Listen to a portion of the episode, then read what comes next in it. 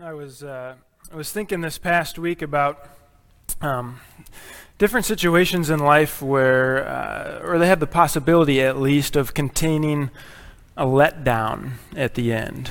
Um, and uh, you know, so so a situation where there, there's this build-up and anticipation for whatever the event might be, and and great enjoyment of that event, of the actual experience, that's then kind of followed by this by this letdown, maybe some disappointment at the end.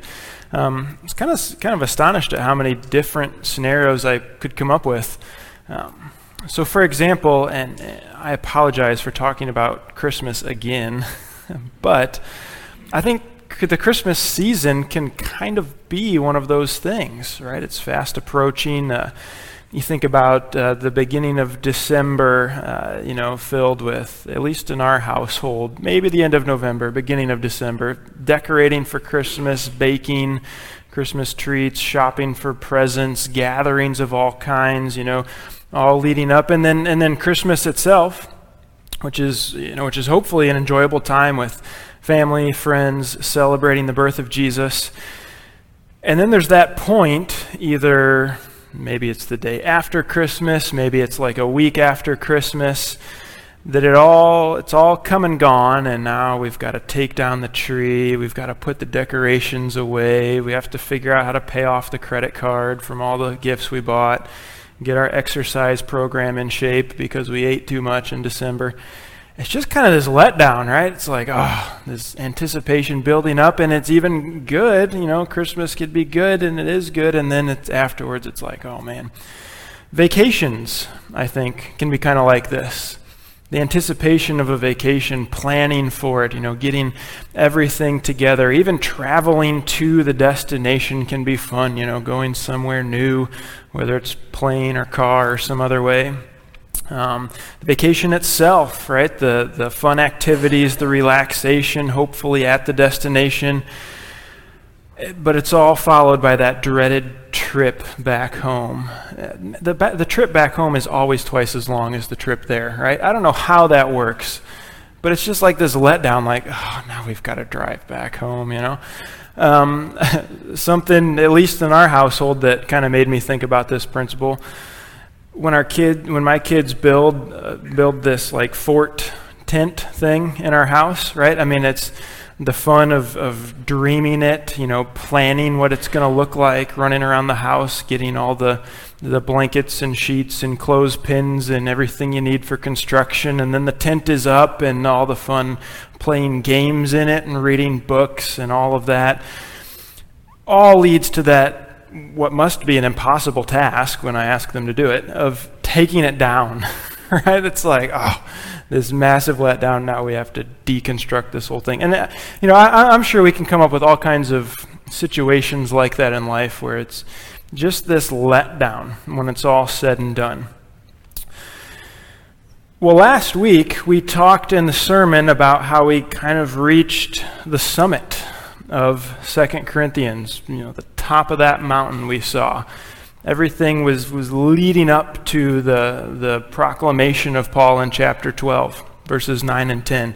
God's grace is said to be sufficient for us. His power is made perfect in our weakness. We kind of kind of equated that with the, the we, we, we equated that summit with the climbing of Mount Everest.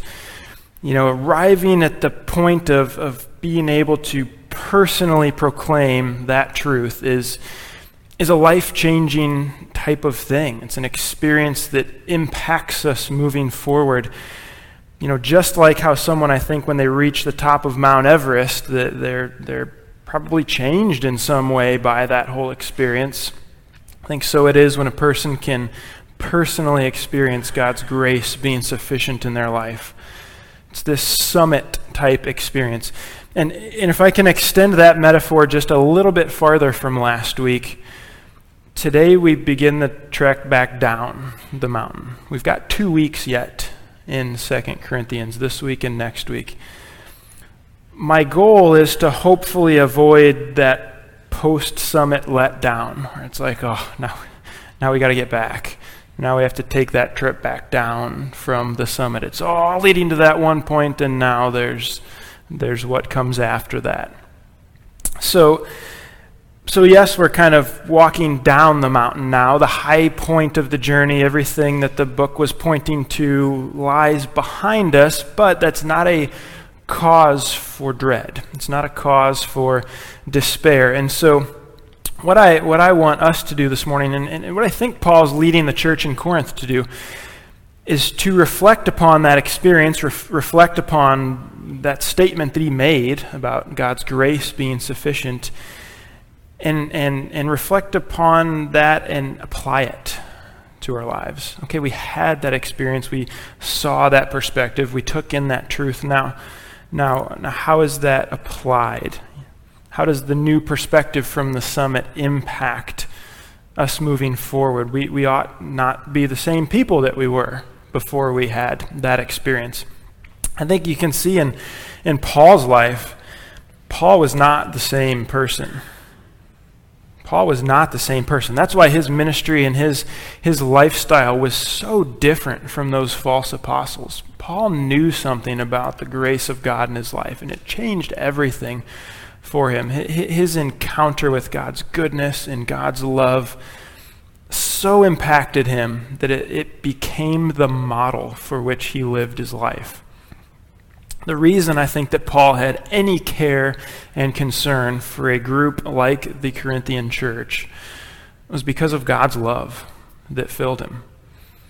I mean, we, we went through 1 Corinthians a couple summers ago. We're almost through 2 Corinthians. There's a lot of struggle and heartache and issues. And I mean, the things that Paul dealt with with this church, it's a lot when you read through those two letters. And what we're going to see here as we finish up the book this week and next week is man, Paul cares about this group of believers. And we almost have to ask ourselves, why? Everything that they put Paul through, why does he care about them so much? And to kind of spoil the ending a bit, it's God's love. It's God's love that transformed him, that he experienced in his life. And, and in a sense, as he is filled by that, it overflows out specifically to his relationship with the church here. So, so let's keep that in mind as, as we're going through this morning. Uh, we're starting in, or we're picking it up in chapter 12, verse 11. And, and, and just kind of listen to how Paul, again, encouraged the church body to consider their relationship with him in light of all that he's written, especially in light of that summit experience. Verse 11 of chapter 12. I've been a fool. So he's talking about all this boasting that he's done prior. And he says, I've been a fool. You forced me into it, for I ought to have been commended by you. For I was not at all inferior to these super apostles, even though I am nothing. The signs of a true apostle were performed among you with utmost patience, signs and wonders and mighty works. For in what were you less favored than the rest of the churches? except that I myself did not burden you. Forgive me this wrong. And again, here's some of that sarcasm of Paul coming out again. Forgive me for not burdening you. So, so Paul has he has proved his love for this church time and time again. He's just spent the last two and a half chapters talking about his desire to build them up, to increase their faith, to present them to Christ as a pure bride. Um, he's preached the gospel to them free of charge. He's, he's sought to show them the deceit of these false apostles that have come to them. He talks about this daily anxiety that he has for, uh, for them and, and other churches. He has sufficiently proven himself to them over and over again through what he has written, through his interactions with them. He even goes back to when he first brought the gospel message to them. He proved himself to them then not only did he refrain from becoming a burden to them, but, but, but he presented the gospel, and it, there was mighty works that were in conjunction with that proclamation.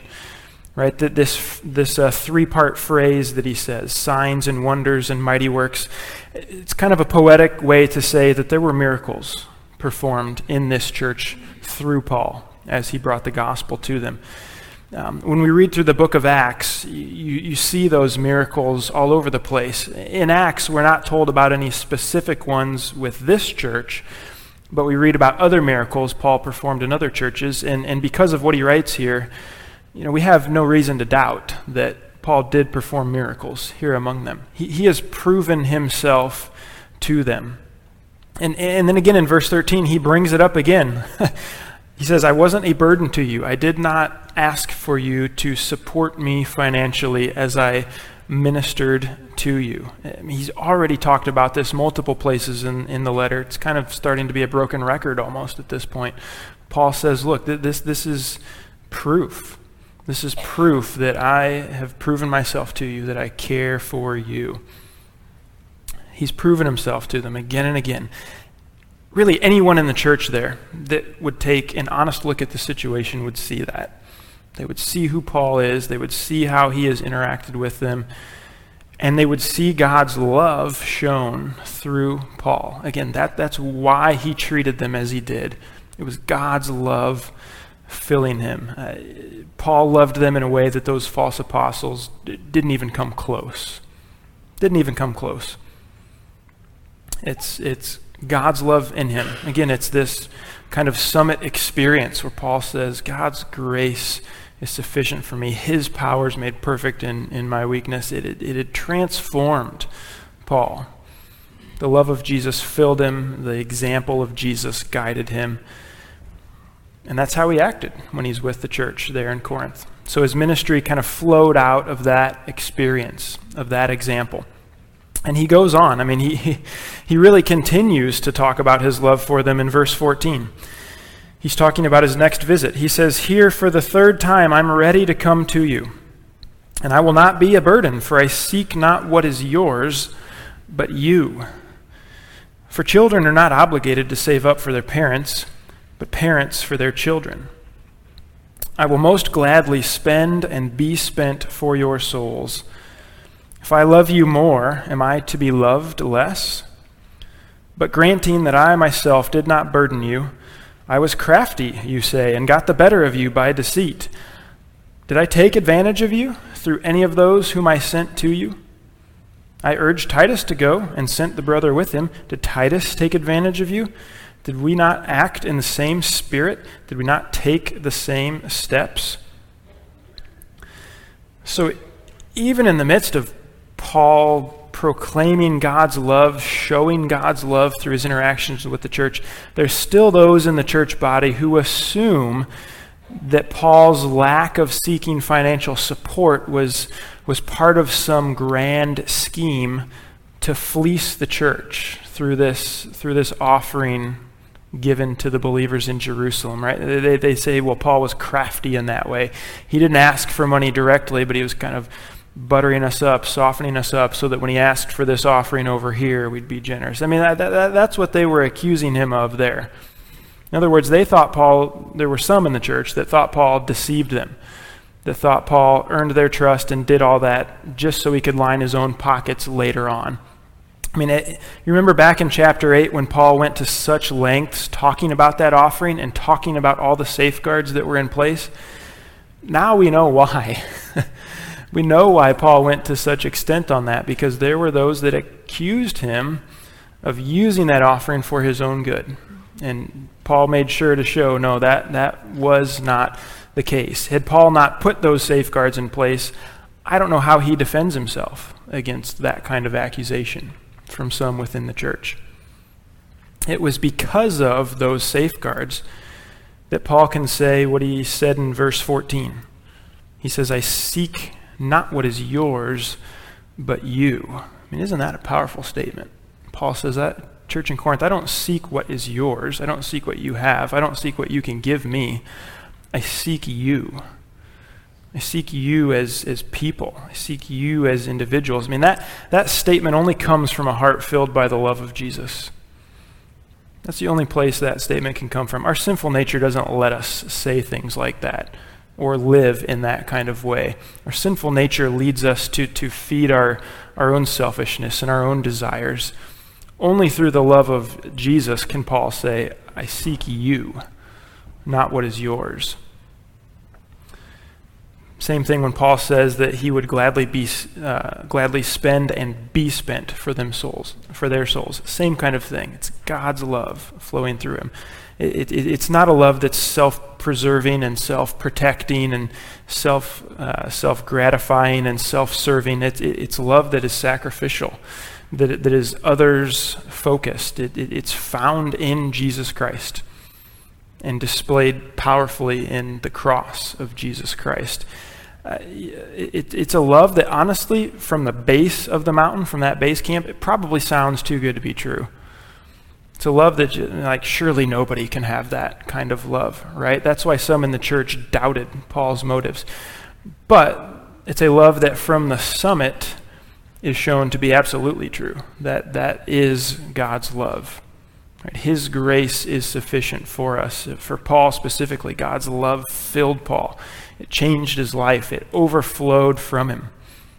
It's why he cared so much about this church in Corinth, a church that brought him heartache again and again.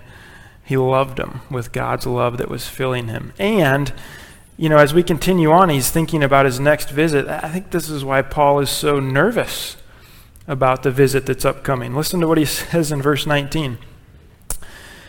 Have you been thinking all along that we've been defending ourselves to you? It is in the sight of God that we have been speaking in Christ, and all for your upbuilding, beloved. For I fear that perhaps when I come, I may, not, I may find you not as I wish, and that you may find me not as you wish, that perhaps there may be quarreling, jealousy anger, hostility, slander, gossip, conceit, and disorder.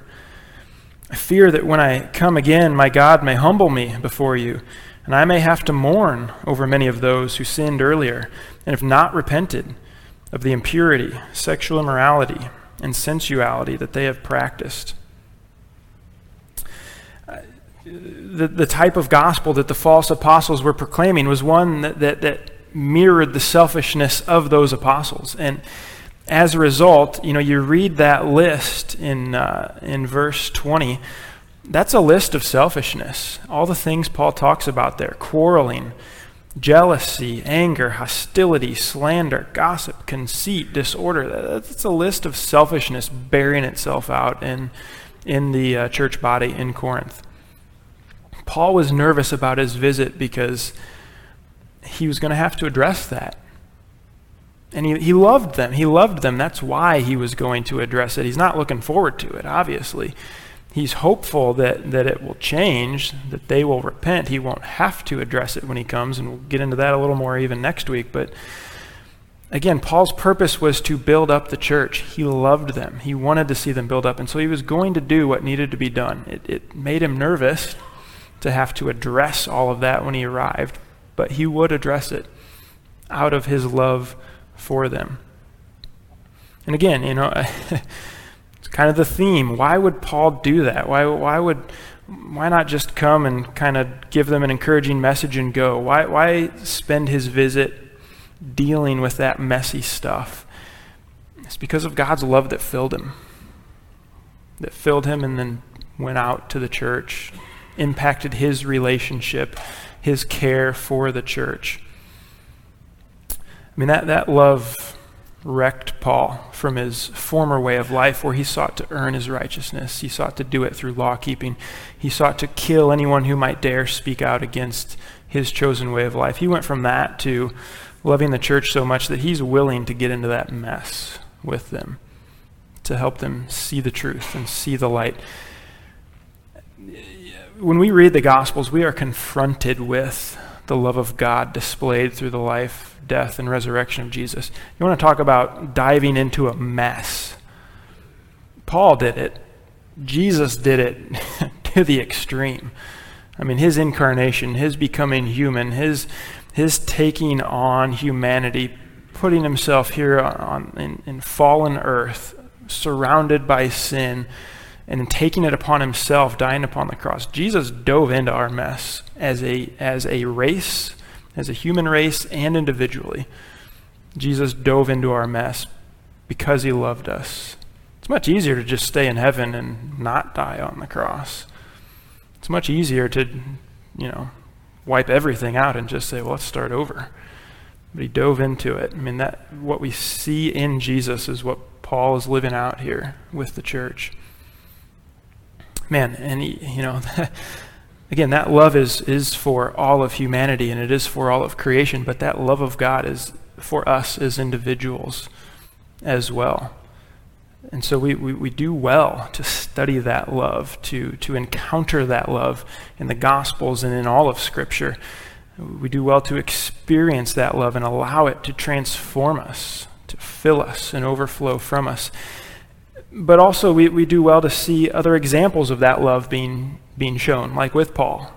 You know, we see the love of Christ emulated in Paul. There's no question that Jesus' love transformed him that he was modeling it. If our journey through Second Corinthians shows us anything, it shows us that. God's love being poured out into Paul's life and poured out through Paul's life. So, so what I want to do this morning, you know, in light of Jesus' love for us, in light of the example that he set, in light of the example that Paul set that we see lived out in his life, um, I think we ought to be challenged in, in some specific areas regarding um, regarding application.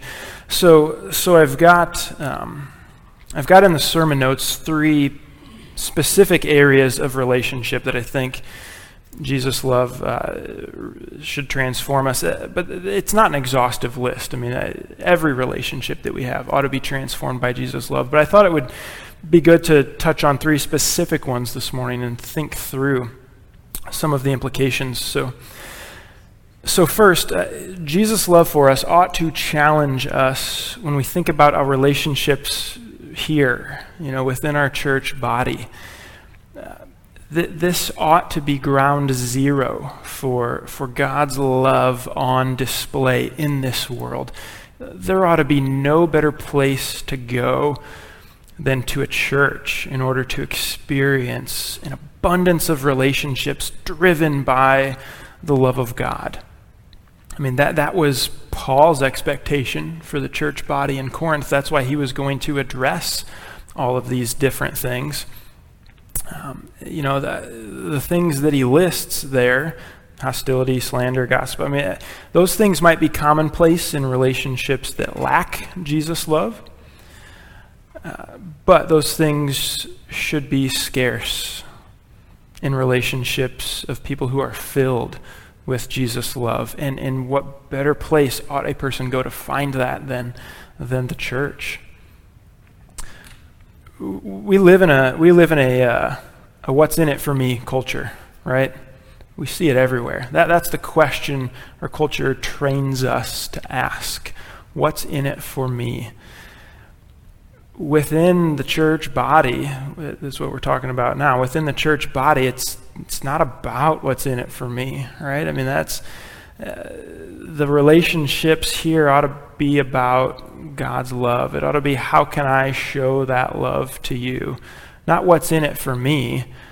How can I love you? I mean, that, that's what that's what Paul says. You know, I seek not what is yours, but you. In other words, I, you know, I'm not seeking how you can benefit me. I, I, seek you as a person. I seek what's best for you, and I'm willing to spend myself in order to carry that out. That's what, that's what the love of Jesus compels us to do, fills us and compels us to do. You know, I, there are there are wonderful joys about uh, being a pastor. One of them is, you know, seeing a person begin a brand new relationship with Jesus, and not just pastors. Any of us can see that, but but that's one of the joys of of uh, being a pastor. Uh, one of the other ones is is seeing the love of Jesus lived out among the church body, and uh, you know, I'm not going to single anyone out this morning, but but I see examples of it often, and I, I love it. I mean, it is it is encouraging it is so encouraging to, to see people interacting, and it's like, it, it's just clear. It's the love of Jesus overflowing, being lived out. You know, it, it, it man, it's a wonderful thing. In a me first world, it, it, it's so joyful to see uh, others first perspective. you know, seeing love, the love of God lived out. And so, you know, I, I, think a good, uh, maybe a good challenge is to, to consider a scenario. If, if someone were to follow me around for a month, for example, and they were to examine every interaction I have with, with someone in our church body, would they see the love of Jesus on display or not?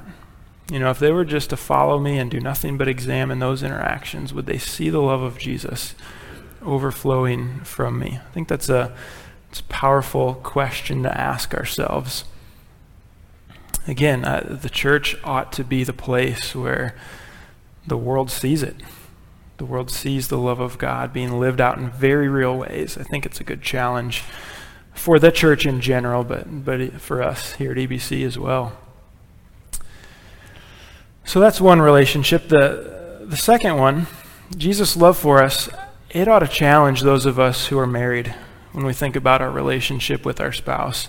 That ought to be, it ought to be a powerful challenge there. I, it's interesting. I was, I was reading some, um, some theological thoughts last week about the Trinity.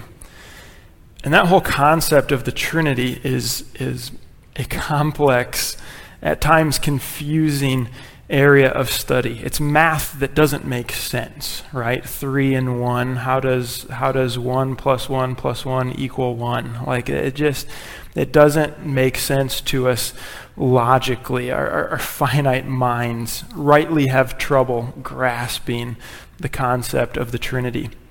And so it doesn't mean that we don't try, though, and that, the, that there's different ways theologians uh, attempt to make sense of that. There, there, are, there are those who emphasize the oneness of God and, and, and sometimes can be accused of denying the existence of the three persons in the Trinity. You know, a person can say, well, you focus so much on the oneness that you're, you're forgetting about, you know, the three persons, Father, Son, and Holy Spirit. The other side of that is somebody can focus so much on the Father, Son, and Holy Spirit that they can be accused of tritheism, worshiping three gods instead of one God. And so, so I, was reading one theologian who was seeking to avoid either of those accusations. And, and the way he was doing that was placing the greatest emphasis upon the loving relationship that exists between all three persons of the Trinity. And, and so, you know, at the risk of oversimplifying his argument, um, he seemed to state that the relationships within the Trinity are so deep and so unifying and so honoring that it, it, can be tough to tell where one person starts and the other one ends. That's the argument that he was making, that there's three, you know, unique uh, uh, three persons there, and that that relationship is just so tight that it can be tough to tell that, man, it's like the lines are so blurred, not eliminated, but blurred, that there's a oneness, but yet a, a, a three persons all at the same time. It's kind of interesting, the argument that he was making not everyone would agree with, with his argument. I mean, he was trying to conceptualize it in that specific way. But I was thinking about that and then, and then reflecting on, on marriage and kind of found myself being challenged there. The relationship and, and, and love between a husband and wife is meant to be a picture both of Jesus and the church, but also of the relationship within the Godhead.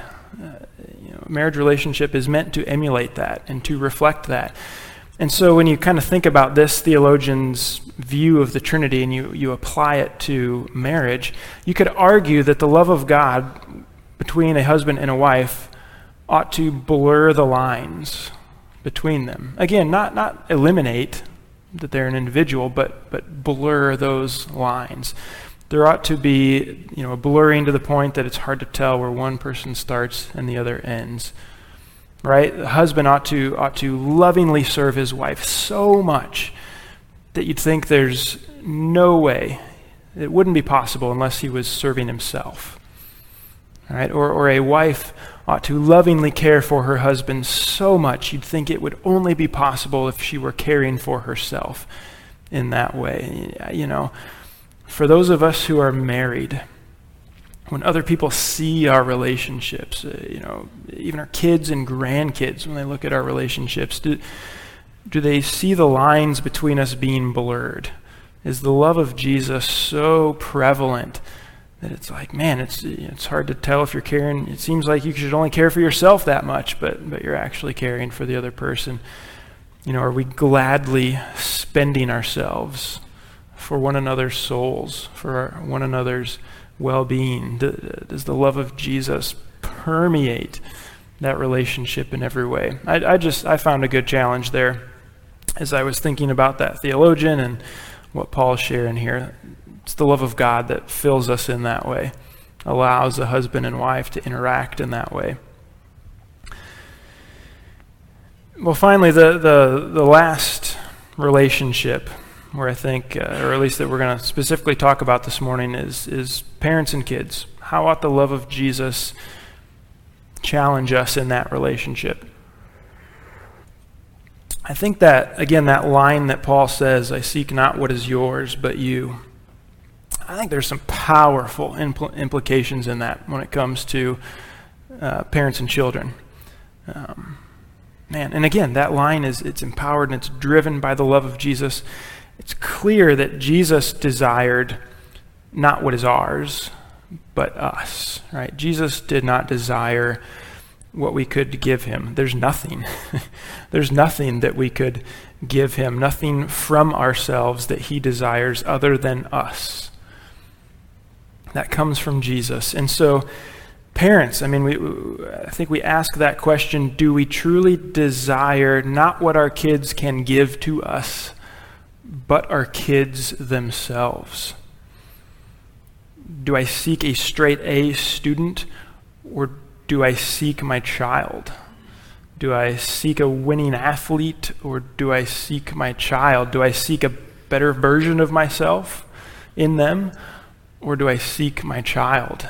Do I seek someone who makes me look good or do I seek, do I pursue my child for who they are? I mean, it, it, can be tempting for me to desire what my child has or can be or can give to me.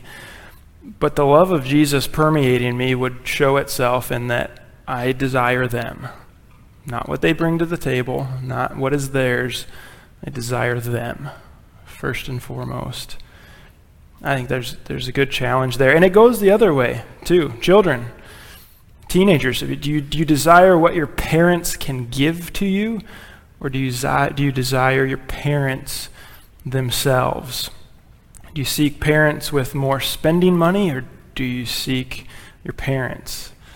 You know, do you seek parents who maintain less rules, or do you seek parents? You know, do you seek a parent who makes your life easier, or do you seek, do you pursue a parent? Again, it, it, it's, it's the love of Jesus permeating those relationships that make it about not what they can give to us, but about them, about wanting them, desiring them above what I get out of it. And again, uh, as I said, th- th- those three situations, they're not exhaustive, right? The love of Jesus ought to, ought to impact every relationship in our life, whoever it's with, coworkers, neighbors, acquaintances, you know, person at, at, at the gas station, anybody. There ought to be, ought to be that, uh, that love, that love ought to impact all of those situations. That love of Jesus is why he suffered and died on the cross for a human race filled with sinners that had nothing to offer them other than their sinful selves. That love is what drove Jesus to do that. That love of Jesus filling Paul is what led Paul to have such care and concern for the Corinthian church, why Paul gave of himself for their own benefit, to see them built up you know, to, to, to live for ourselves, to seek to utilize other people to benefit ourselves, is not to live according to the love of God. That, that, that, is, that is not the characteristics of, of love as we see it in God. And so, again, as, as we kind of think about this challenge, I think we can't forget the summit. Right? The summit is God's love being completely and fully poured out upon us. His grace is sufficient for us no matter who we are, no matter what we've done, no matter what situation in which we find ourselves. God's grace is sufficient. His power is made perfect in my weakness. I mean, it's not just that we're not good enough. We have nothing to offer. God, we, we there's, there's no argument that we can make that says, God, I, I earn your power in my life. I earn your love in my life. There, there's nothing. And so we think about, you know, this challenge too. Under our own efforts, under our own striving, we can never live out this kind of love in our lives. We can't do it on our own. Under Paul's own efforts, he never would have lived out this love. He never would have gone back to those synagogues where they beat him. They, you know, he never would have undergone all that dangerous travel just to take the gospel to the world. I, it's only, it's only by God's grace, it's only by God's power working in the midst of, of our weaknesses that, that that happens, that we do live out that love. And man, it's, you know, when we are weak, then we are strong. There's always that tension there, right? It's not it's not go out and try as hard as we can to live out this love. It's be filled with that love and then don't hinder it overflowing. Right? Let God's love flow out through us. We, we're, we're called to live in it. I don't want to act like we have no part in it, but it's in our weakness that, that God's power shows itself. When we are weak, then we are strong in Christ. And when we are strong in Christ, his love shows itself in our relationships here, in our marriages, in our families, everywhere. It comes as God's power and his love fill us and make us strong, make us loving. Such a blessing to serve a God that's willing to do that in us. It's willing to take us as we are and and transform us and, and that we reflect him, that we reflect his love and we reflect his character then in how we live our lives. Truly is a blessing. Let's stand and, and pray to God, give him thanks, and ask him to continue to pour himself out in us and through us. God, we come to you and, and we have to start by thanking you that you dove into the mess, that you dove into the mess of our world and, and our lives, our individual lives.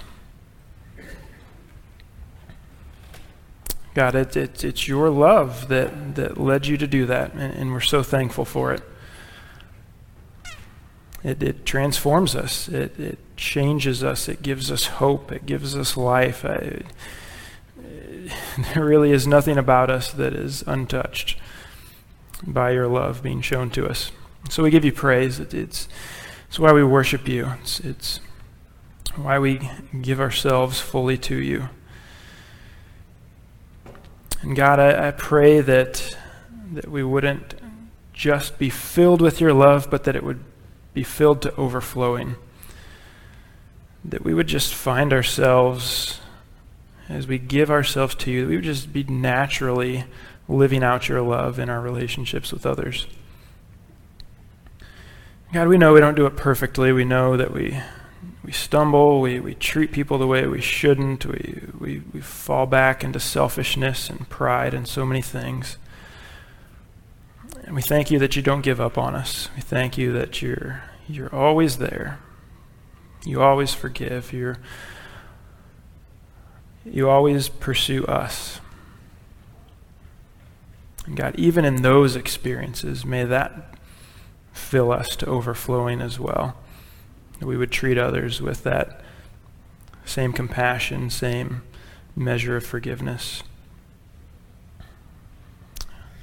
God, we want to be people that, that, that show you, show your love everywhere we go. We know that only happens as you empower us, and so we humbly ask that you would do that today. God, we praise you this morning. We thank you for your love, and we love you as well. In your name we pray. Amen.